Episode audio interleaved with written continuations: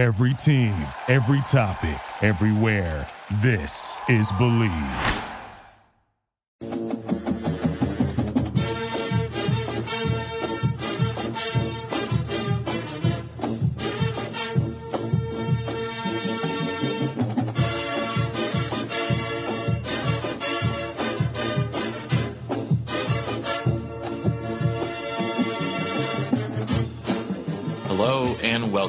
Another edition of the Illegal Motion College Football Podcast. In Nashville, Tennessee, I'm the professor, Matt Perkins. And joining me from on the shores of Lake Michigan, it's our intrepid blogger from Big Ten and Counting, a man who is uh, biding his time, waiting by his phone for the love of his life to call. Uh, it's our good man, Josh Cook. What? The love of Sorry, that was that was like, I, I did- I was trying to come up with something on the spot and I lost it. I'm gonna do, I'm gonna start again. No, keep it. Uh, for the record, I am uh, expecting a call from a school that I interviewed at for teaching this fall. Uh, so decisively not the love of my life. Uh, although, you know, if uh, if Tintin wants to call me, like, Oh gosh. What if what if what if only Snowy gets in touch with you? Uh, well, more power to him. A dog using a phone. Interesting. Yeah, I know. Anyhow, um, today's going to be a quick show. Uh, Sans the coach. Uh, when we're just going to quickly run through the independents for uh, this 2017 season. And Josh, you're going to start with BYU. Yeah, we got a couple uh, teams in action here on Saturday, so we uh, thought we'd give the coach a break as he game plans for tomorrow night's game, and you and I are just going to take care of the four independent teams. And I'm starting with BYU. Uh, they had a new coach last year, Kalani Shiitake, the Mushroom Man, um, but the product remained as good as usual. They won nine games and a bowl. Uh, but they were actually a few plays away from something even better. They lost to Utah by a single point, UCLA by three, lost to West Virginia by three, and lost up on the Smurf turf in Boise by just a single point. Uh, they knocked off three Power Five teams Arizona, Michigan State, and Mississippi State. Uh, offensively, the Cougars returned to Tanner Mangum. He uh, filled in extremely well in 2015. They went back to Taysom Hill last season, and now Mangum gets to run the show without uh, Hill, thanks to Hill graduating. Um, I guess if there's one concern about this offense, I'm a little worried about who he will throw to, as the top uh, receivers from last year are out, out of the program. Um, but they had a, a senior, Jonah uh, Trinnaman, had some nice flashes last year. They also have a really good looking tight end uh, in Laulu-Pututau. So I, I think that they'll uh, they'll be fine. The interesting thing about that tight end uh, is he used to be a wideout, but they moved him, so he's grown into his role, but maintained having really good hands. So that's intriguing. Uh, the running back, they just graduated their the school's leading rusher, uh, Jamaal Williams. He's now with the Packers. Uh, the next leading rusher that is still on the team is uh, Squally Canada, and he just had 74 touches last year. Um, they also have a sophomore, KJ Hall. He got some reps. I think these guys can do all right, but replacing Williams' fantastic year is a really, really big ask. Uh, highlighting some other good things about this team, Matt. I know you love special teams, as do I. They've got a really good kicker, uh, Rhett Almond. He went 17 to 21 on field goals and only missed a single pat. Uh, the weird thing is, though, he's 0 of 2 from beyond 39 yards and has zero attempts from 50, which is really surprising for a team that plays at the altitude of Provo. Um, so maybe he doesn't have a very big boot, but he is surely accurate. Uh, defense returned a boatload of talent. Uh, that's good because they have to make up for safety Kai Nacua heading off to the NFL. Uh, their top three leading tacklers were all linebackers, and all three are back this season. That appears to be the strength. The DL also has to replace three starters, but honestly, this team finished 28th in total defense last year. I'm not worried, especially with that linebacking corps. The Cougars, we know they always uh, schedule tough, Matt. They have LSU in Houston, as well as a trip to Starkville.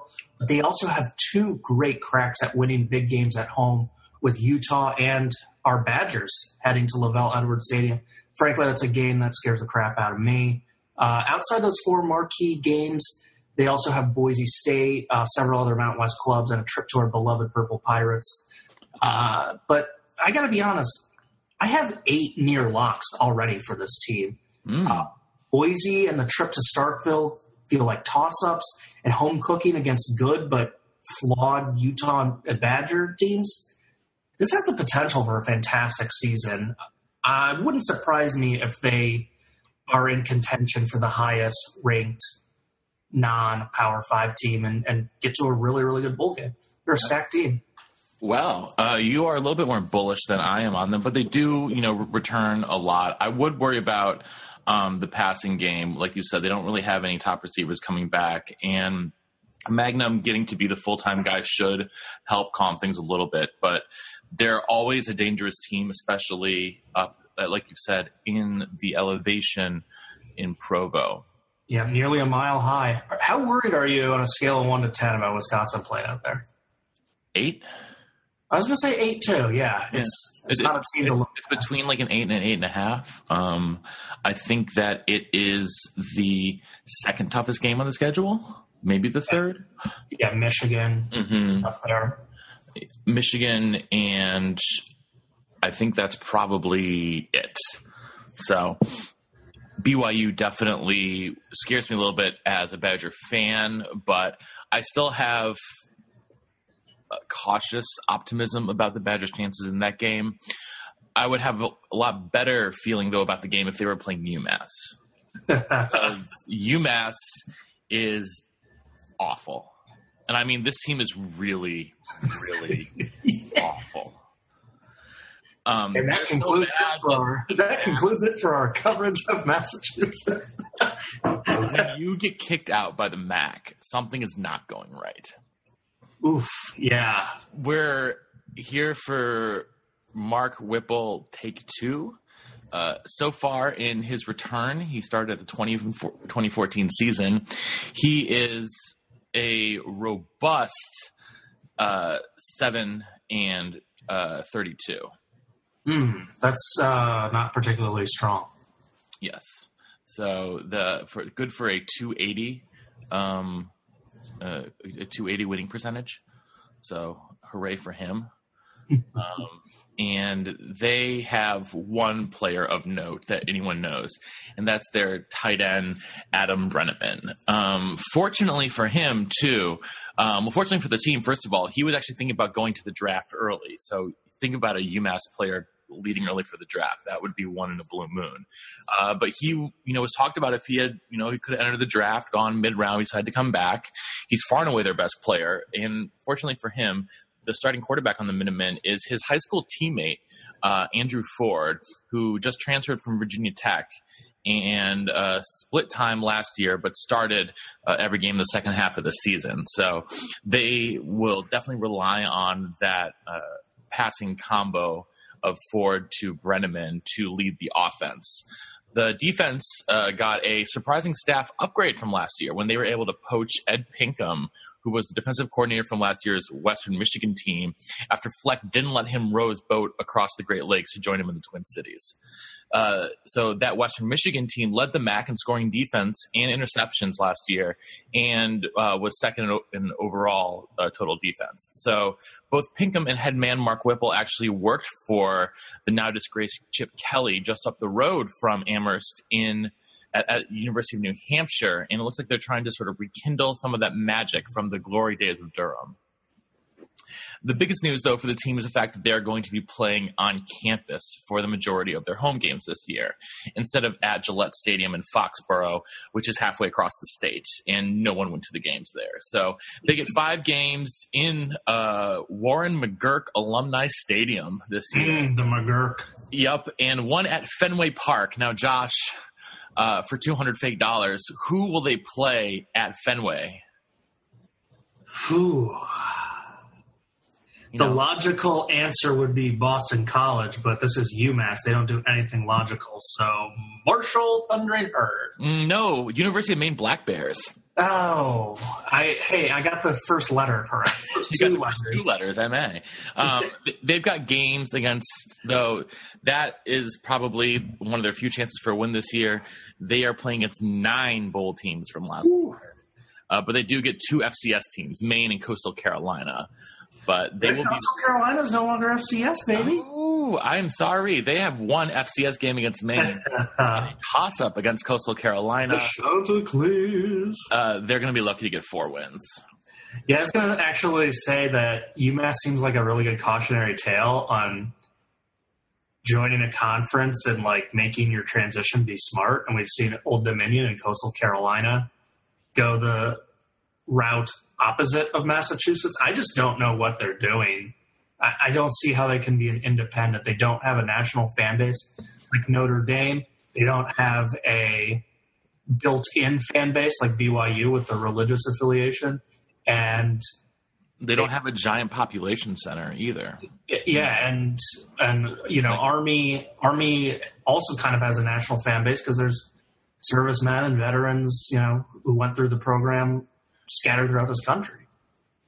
Massachusetts doesn't have any of that. Yeah, not not a lot of Minutemen out there making. there- Is there any word on them getting into a conference at any point? Not that I know of, but but who would they join is my question. Geographically, they fit in best with the American, but their athletics are not nearly on par. Yeah, maybe they'll maybe they'll eventually go the way of Idaho. I mean, who knows? Who knows? Um, anyway, let's get off this uh, bad topic and get to the school that you just mentioned, uh, West Point, um, which actually not too far of a drive from Amherst, Massachusetts. Yeah. would, uh, it, it- I think a nice little conference would be something like Army, UMass, UConn, Navy, uh, a couple of the other schools. Villanova, I think, you know, they've got one of the better one AA teams.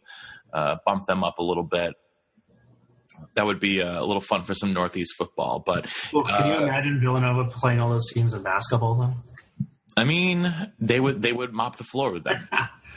But uh, yeah, let's talk about Army West Point. Coming off their best season in 20 years. Yeah, they are, and they are poised to build off that success. Quite frankly, uh, they have a very, very veteran offensive line, which is a great place to start if you are going to run the option. Uh, speaking about good places to start when you're running the option, they have a lot of their ball carrier back. In fact, they're top five ball carriers. Uh, they have a couple fullbacks that I really like, highlighting one of them, Andy Davidson. Uh, this kid's just a bruiser. He actually made the switch from linebacker to fullback. Uh, last year, he ran for just under a thousand yards and had over twelve, had over ten touchdowns. Um, they have another fullback who was unstoppable in the bowl game. He had 119 against North Texas, which uh, contributed to his 600 yard season. Uh, so they they look stacked at fullback. Uh, at quarterback, Ahmad Bradshaw, he's continued to grow. He's now a, a senior. He started all but one game as a junior. Uh, had really, really nice touch rush in the ball with over 800 yards. Uh, he's got to show a little bit of improvement passing still, but I think that option attack is more than good enough to uh, to run roughshod over a lot of teams on their schedule. Uh, they return seven defensive starters, including a pair of awesome looking uh, for Army. Again, let's all keep it relative. These aren't awesome Big Ten linebackers; they're awesome Army linebackers. Uh, Andrew King and Jeremy Timpf. Uh, I think that they will keep the defense pretty strong again. Um, they they were, believe it or not, fourth nationally in total defense. Um, a lot of that was helped again by their schedule, but let's you know the the accomplishment des- deserves a little bit of an asterisk, but it should still be highlighted as it's what Army's been doing right now is incredible for the last 20 years. They've been just a laughing stock. And last year they broke through. We felt like they were improving under Monk, uh, their head coach, uh, Munkle. I believe that's doesn't he a weird name like that. Jeff Monken. Jeff Monken, yeah. Munkle. Uncle, is that like your uncle who lives in a monastery? It is. Um, but no, we, we've been talking about how Jeff Monken's been improving this team. It hasn't really shown up in the record. Finally, it did last year. Well, it, it's because they finally decided to sort of adopt the same mindset as the other service academies because they've been trying to run like some single back sets for a while. And if that just wasn't working for them with the personnel that they are able to recruit, they're going to have smaller guys. So they're going to want to run the option more. And they're Monken's finally sort of embracing that. Yeah, and uh, you know they made a bowl game last year and won a bowl game, and I think that's a realistic expectation again this year. Fordham and Buffalo, easy pickings. They should open up two and zero. Oh. Uh, Tulane, UTEP, Rice. Those are three manageable games. Eastern Michigan at home, Temple at home. Both are both were bowl teams a year ago, but again, they're at home. They're not world beaters. I wouldn't be surprised to win either one or both of those games. They host Duke, who's coming off of a disaster of a season. They play North Texas again. Uh, they played them last year in the regular season and in the bowl game, so they should be really familiar with the Mean Green. And that's, you know, those were nine games that I think they have a decent shot in. Uh, outside of Ohio State and Air Force and Navy, those are the three toughest games winning seven, eight, nine games wouldn't surprise me. This Army team has so many good returning players and a very, very manageable schedule. And they've established an identity, like Coach always talk, mm-hmm. talks about that. And I believe that the program now under Monken is set up for success going forward, much more so than they have been in a long time. Yeah. So the last of the independents that we need to take a look at are, of course, the Golden Domers, the Notre Dame Fighting Irish, led by their overca- overcaffeinated, overhyped, and in over his head Brian Kelly. Uh, last year they were four and eight, and you know a lot of people are like, oh well, you know the record's deceiving. You know they lost uh, seven of those eight games by you know less than one score. Cool you still lost eight games. You're Notre Dame. You're supposed to be better than this. Um, they're going to have to replace DeShone Kizer on the offense. Uh, looks like Brandon Wimbush is going to be the quarterback, but I'm I don't know if they've officially named that as of yet. Fortunately for him, they ha- the rest of the offense is pretty stacked. They've got a great offensive line. Left tackle Mike McGlinchey is probably going to be a first round draft pick guard Quenton Nelson is also a beast uh, in the run blocking. They've got uh, the best player on the offense is also has the best name in the country, Equanimeous St. Brown. He had 960 yards and nine scores on 58 catches last year, and he is such a deep threat. You know, they can throw the ball up to him, and he will go get a six-four big kid can really make his presence felt on the field. Uh, got a couple of good backs as well, most notably Josh Adams, who uh, ran for almost 1,800 yards last year, which I did not realize. Um, so, or sorry, he has 1,800 yards for his first two years in the program, not just last year, uh, two years, last two years in the program. But uh, their defense, again, like usual, has some talent, but we will see how well that talent can translate into wins. Really good defensive line, as always. It seems like in the Brian Kelly era, they have more so than any other position, done a really good job of recruiting and improving defensive linemen. They are returning 11 guys from the rotation last year, which is absolutely um, obscene. So they should be strong and deep there.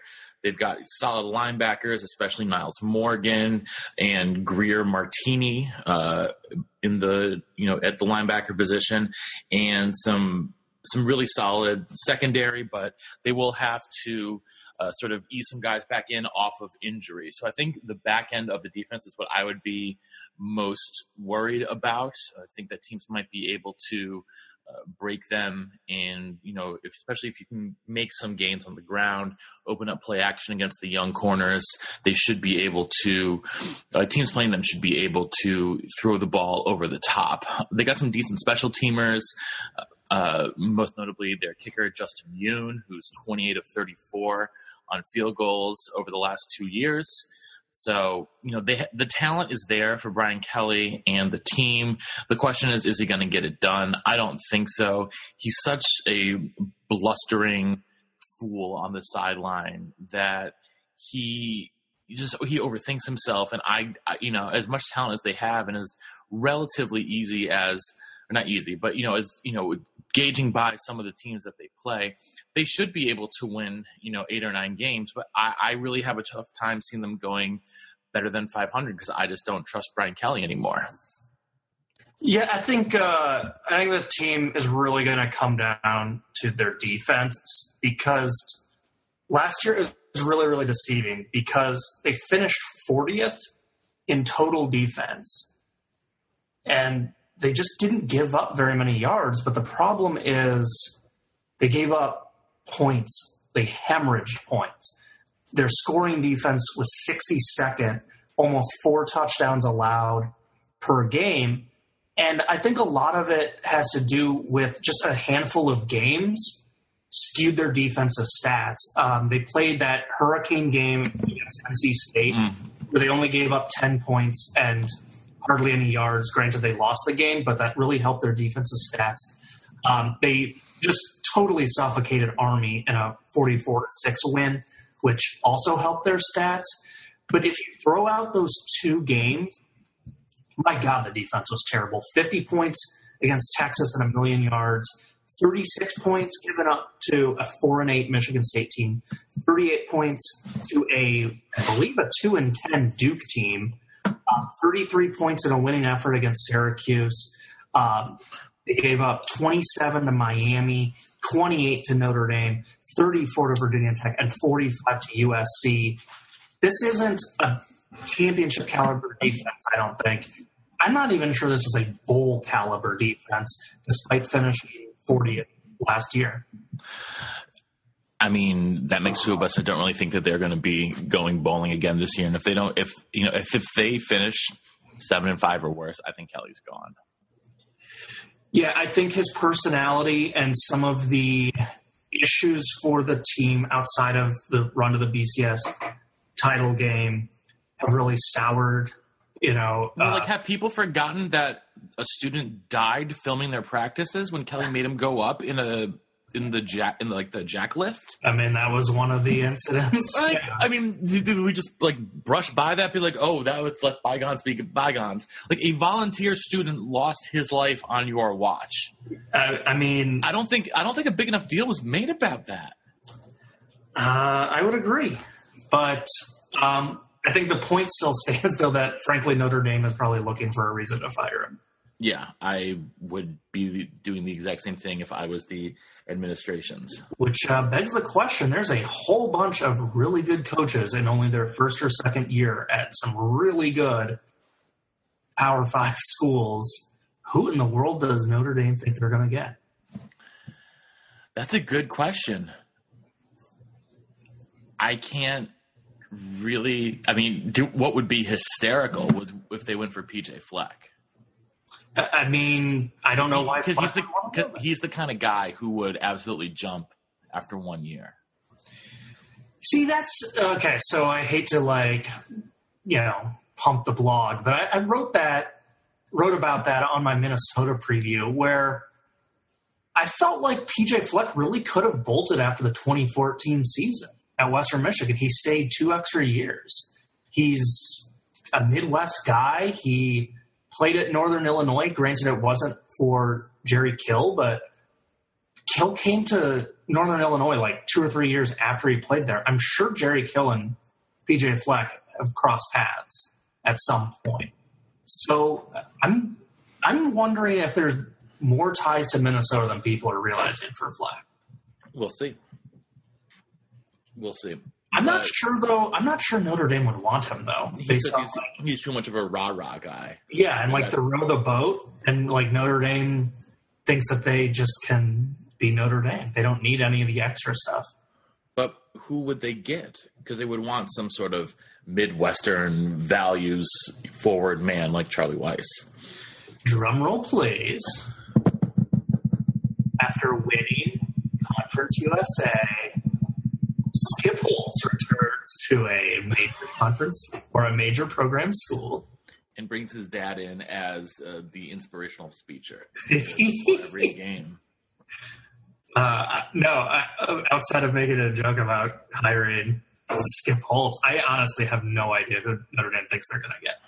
I have no idea who they think they're going to get either. What would be interesting would would be a strange match uh, they would make for strange bedfellows would be the Mad Hatter. He doesn't have a job right now. Mm, I think his personality is too big, also. Mm. I mean, like, let's not forget this is a school that has had Bob Davie. He is about as interesting as paint drying. You've had Tyrone Willingham, which I think was dried paint. um, like Kelly was considered a boring hire until people realized he was deranged. Like this is a school that does not like to ruffle feathers. They want their football team to be the superstar. They don't want the coach to be the superstar. What about what if they made a huge money play for Chris Petersen? I mean that that's logical. Doesn't he seem like the type of guy that they would want? He seems to fit. Yeah, I don't think Chris Petersen would take that though. I don't think he would either. He seems like he's very content. I'm not sure Notre Dame could do this because it would have to admit that they've been getting their butts handed to them by a rival. But talking about an understated personality that they would love to get, David Shaw. Ooh, I don't think Shaw would leave. I don't think so either. I think at this point Stanford's a better job than Notre Dame. Yeah, I mean Notre Dame. have a clearer path to the playoff. Yeah, It's quite frankly, I would imagine easier to recruit to Palo Alto than to South Bend. hmm and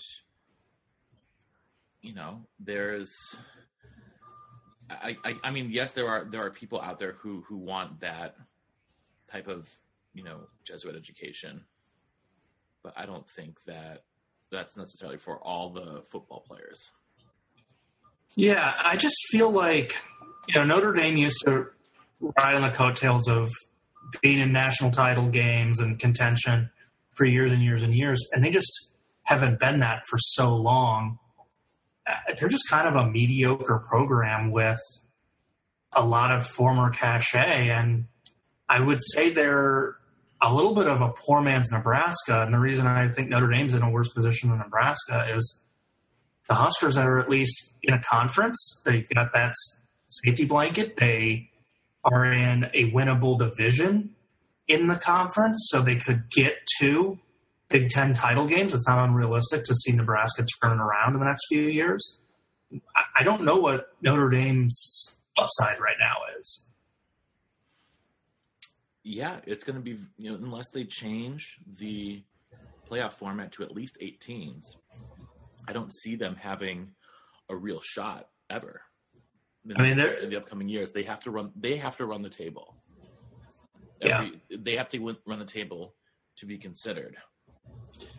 And you know it's it's notre dame football and everything but it's still that's still a really tall task even if you're alabama and get the best kids every year it's still a tall task Yeah. I don't know what the ratings are, what they pull down for NBC, but um, I mean, that's the reason why they didn't join the Big Ten all those years ago is they had their own TV contract. What happens if NBC ever parts ways with that? Then they're really screwed. Well, I mean, I don't know how long their current TV contract is, but I want to say it was renewed relatively recently. I know that it was made a big deal of the fact that Mike Tirico is going to be calling the games this year now that he's an NBC person. So he's moving from Monday Night Football to Notre Dame. So that will be a nice three steps down for him. Yeah. It's extended through 2025. So there you go. So they're not going anywhere for another eight years at least. Yeah. But if they have eight more seasons like they did last year, yeah. Then they're not going to be at a good negotiating position. Yeah. Well, that will uh, conclude our discussion on Notre Dame until October 21st when USC beats them 65 to 10. Oh no, Josh. We're we're going to be talking about them. They're playing Georgia in week two. Yeah, well, if they upset Georgia, I don't think I want to about that. I think we're gonna have to. We'll probably get Bulldog Corner with the coach on that episode. Yeah. Well, let's go Temple September 2nd. Do your worst, Owls. Oh yeah. So all right. Well, that's gonna finish it off for our quick little Independence preview. Uh, hope you enjoyed it. Um, so on behalf of Well, actually, uh, Matt, while I have you, I, I just wanted to ask since we're probably not going to do a formal preview of these uh, five games that are happening uh, this Saturday. I was just wondering, uh, what are anything that jumped out at you for this kind of appetizer that we have on Saturday, August 26th?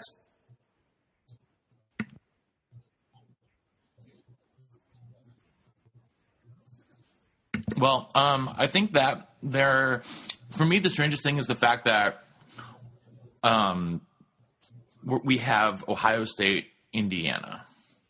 Well, that's the that's the real that's the thirty first. That's the thirty first. Yeah, the the. But even just having a Big Ten game in a Big Ten league game in week one is very strange to me. Mm-hmm. So, um, but as far as the ones this weekend, South Florida, San Jose State, eh, not doing a whole lot for me. Portland State, BYU, snooze. Hawaii at UMass. Why would you leave Hawaii to go to Amherst, Massachusetts? I'm curious about that game. I think Hawaii, for their uh, bowl hopes, has to win that game. I think the best game is Oregon State, Colorado State. Agreed. Yep. And I don't think it's really even that close. Um, South Florida versus San Jose State is just a very strange non-conference matchup. So is Yeah. so is uh, Stanford versus Rice in Australia. now, I understand. Okay, we want to spread college football out around the world. Cool, let's go to Australia. But why would you bring Rice along? Like, at least make it like Stanford versus someone who's half decent. Yeah, Like, I why love couldn't why couldn't we get Stanford BYU? That would make a lot more sense. I love how these trends for international games comes and goes. Uh, I remember in the early '90s, Wisconsin clinched a Rose Bowl by uh, beating Michigan State in, the, In Japan, In Japan. uh, yeah, I, I don't really get it either, but I'm with you. That Oregon State Colorado State is legitimately intriguing to see if Oregon State has any chance at improving this year, and with Colorado State being Mountain West Conference hopeful, getting uh, knocking off a Pac-12 team in their brand new stadium, christening their new digs. That'll be interesting. Um, San Jose State, South Florida. It's always weird when teams have long travel across time zones. So maybe South Florida's a little, little sloppy to start with. But even though San Jose State's a pretty bad Mountain West team, it is still a decent conference team in their home stadium. South Florida has a lot of expectations on them this year. I want to see how they respond. Well, if we're going against the spreads on these games, um, we'd have, you know, uh, South Florida is a 21 and a half point favorite at San Jose State. Um, UMass is a two point favorite at home against Hawaii. I don't know who in their right mind is betting on that game. Stanford, 30 and a half point favorite. Uh, Colorado State are a four point favorite at home. Nice. So- I like uh, I like that Rice is considered the home team Mhm. for the Australia game. Of course. Because, you know, Houston and Sydney have so much in common. Well, they're sister cities. They, Apparently. they both have opera houses right on uh, the beautiful water. By Opera House, don't you mean oil derricks in Houston? Yep. Okay, that's what I thought. Uh, sa- same sort of architectural design. Yep. Avant garde. Love it. Absolutely. And uh, and now we officially have concluded our random Saturday, not really week one, still week yeah, one. I, I, I don't. I, it just it feels weird. It doesn't feel like it, it's not going to feel like it's actually started until next week. Yeah, but at 1.30 p.m. Central Time, I will be on my sofa with a beer, eating some nachos, watching Colorado State, Oregon State.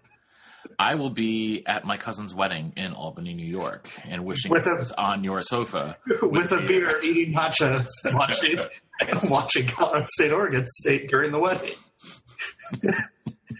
I'm sure. Uh, I'm sure they'd really appreciate that. All right, sounds good. Excellent. Well, um, so on behalf of our intrepid blogger from Big Ten and Counting, Josh Cook, this is the professor saying so long and see you next time on the Illegal Motion College Football Podcast. Thanks for listening to the Illegal Motion College Football Podcast. To get in touch with the show, email us at illegalmotionpodcast at gmail.com or follow us on Twitter at illegal underscore motion. Thank you for listening to Bleav. You can show support to your host by subscribing to the show and giving us a five star rating on your preferred platform. Check us out at Bleav.com and search for B L E A V on YouTube.